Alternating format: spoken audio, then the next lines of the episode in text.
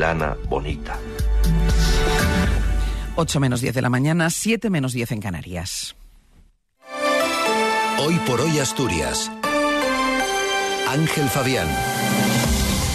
Buenos días. Esta semana empezará a funcionar los nuevos radares del corredor del Nalón. Los comerciantes prevén un, el cierre del 15% de los establecimientos en una década. Habrá menos, pero de mayor calidad, afirman.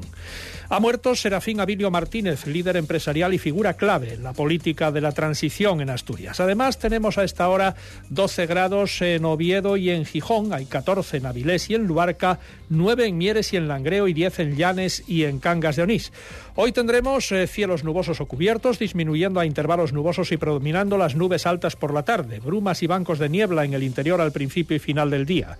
Lluvias débiles y chubascos dispersos, más frecuentes en la mitad occidental, tendiendo a remitir por la tarde, cota de nieve en torno a 1.800-2.000 metros, temperaturas en ascenso en la cordillera y sin cambios o en ligero ascenso en el resto.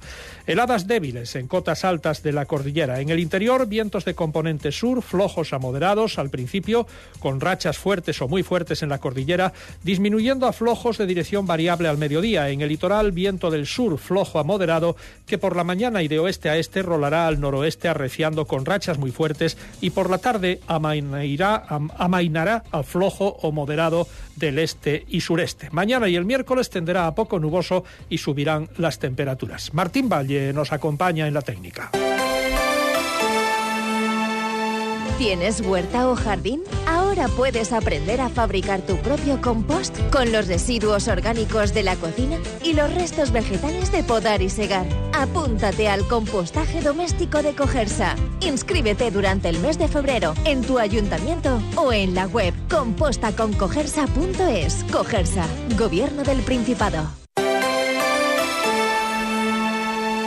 Son las 8 menos 8 minutos de la mañana. El gobierno asturiano pondrá en marcha a partir de esta semana las medidas dirigidas a reducir la siniestralidad en el corredor del Nalón. Entre ellas, como explica el consejero de fomento Alejandro Calvo, los radares para vigilar que se cumplan los límites de velocidad. La implantación de radares de tramo entre Sama y La Viana y para ello vamos a unificar la velocidad máxima desde Sama hasta La Viana en 80 kilómetros por hora. Eso va a permitir que pueda haber radares de tramo y radares fijos en la zona y que sean efectivos para verificar el cumplimiento exhaustivo de esos niveles de velocidad y complementariamente vamos a hacer actuaciones que lo que persiguen es sobre todo eh, separar visualmente los dos sentidos de circulación con obras de señalización tanto vertical como horizontal. Gobierno, ayuntamientos y tráfico colaborarán para intensificar las campañas de seguridad y los controles de alcohol y droga. Calvo afirmó que se licitará de manera urgente la instalación de una medianera entre Sama y el entrego y que a lo largo de este mes se sacará a concurso el estudio de trazado y alternativas para el desdoblamiento de la carretera AS 117. También vamos a licitar durante este mes el estudio de alternativas que tiene que permitir analizar la viabilidad de desdoblamiento y de mejoras estructurales en la vía a medio y largo plazo. El desdoblamiento es, a juicio de la responsable de la Unión Comarcal de Comisiones Obreras en el Nalón, Esther Barbón, la mejor medida para reducir los accidentes. No le convencen las actuaciones anunciadas mientras estudia esa posibilidad, sobre todo porque la falta de un transporte público suficiente no reducirá el volumen de tráfico en carretera. No tenemos mucha esperanza de ello, la verdad, de que sean eficaces, en el sentido de que el tramo de Sama a el entrego ya está prácticamente todo el tramo 80, que es una de las medidas que dicen que se van a poner.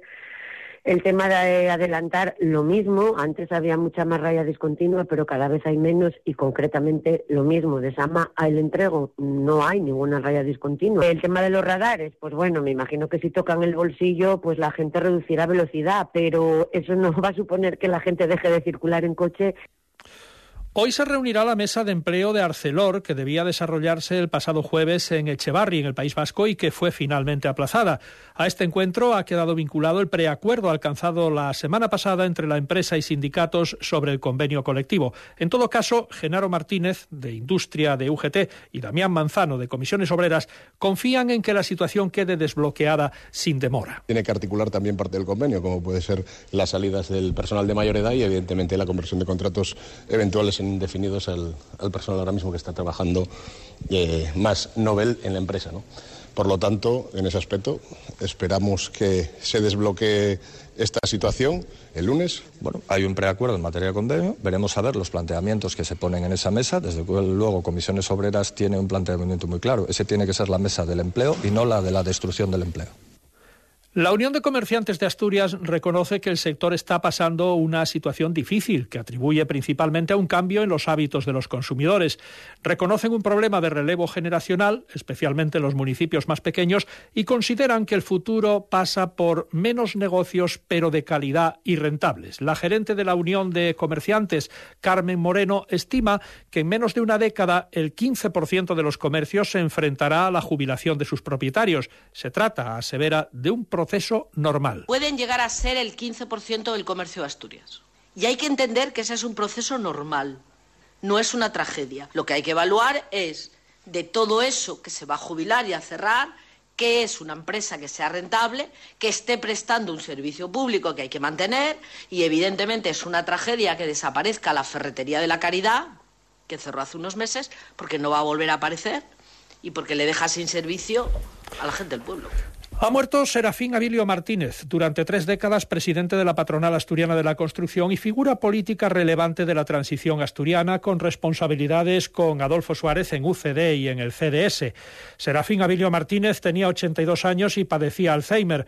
Como empresario estuvo al frente del grupo El Caleyu. Tuvo un papel determinante en el desarrollo de las organizaciones empresariales asturianas, no solo en la Confederación Asturiana de la Construcción, sino en la Federación Asturiana de Empresarios, siempre con una actitud de diálogo y grandes acuerdos. Entre sus principales logros destaca la creación y desarrollo de la Fundación Laboral de la Construcción junto a los sindicatos, una iniciativa con un importante papel en la formación que fue pionera en España y tomada como modelo en otras comunidades. A la una y cuarto de la tarde será despedido en el Tanatorio de los Arenales, en Oviedo, donde se encuentra la capilla ardiente.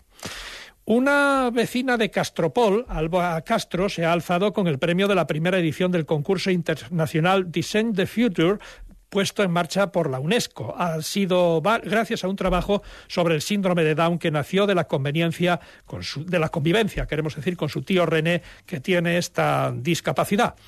Alba ha logrado elaborar un trabajo de la forma innovadora que permite sensibilizar sobre este tema. Están escuchando hoy por hoy las noticias de Asturias en la SER. Faltan dos minutos para las ocho de la mañana.